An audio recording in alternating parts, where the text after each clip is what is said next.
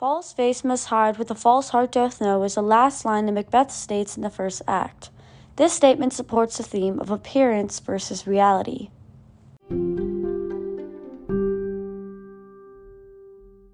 When King Duncan pays a visit to Macbeth's castle, he is as cheerful and upbeat as usual.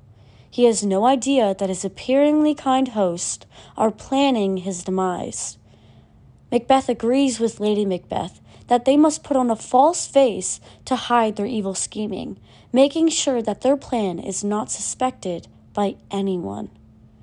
Though, in order for their plot to succeed, they must seem to be distraught and enraged when Duncan's murder is uncovered.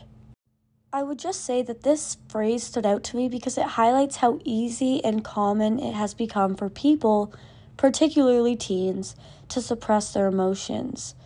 Many people fear revealing and expressing how they genuinely feel on the inside, so they'll instead follow the cliche fake it till you make it and will behave as if everything in their life is going swimmingly. It has become a subconscious habit for many youths because they fear that being vulnerable in front of others may make them look weak or appear as thin skinned.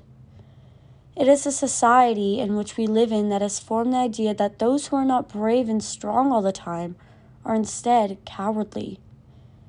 As a society, we've also normalized negative emotions to the point where individuals utilize serious and concerning comments in a sarcastic but funny manner.